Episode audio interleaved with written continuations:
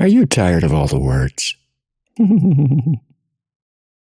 Readers are invited to investigate the complete implications of the following expression fully and completely for themselves.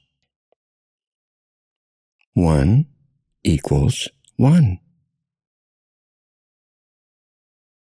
Thank you for visiting whereiswithin.com.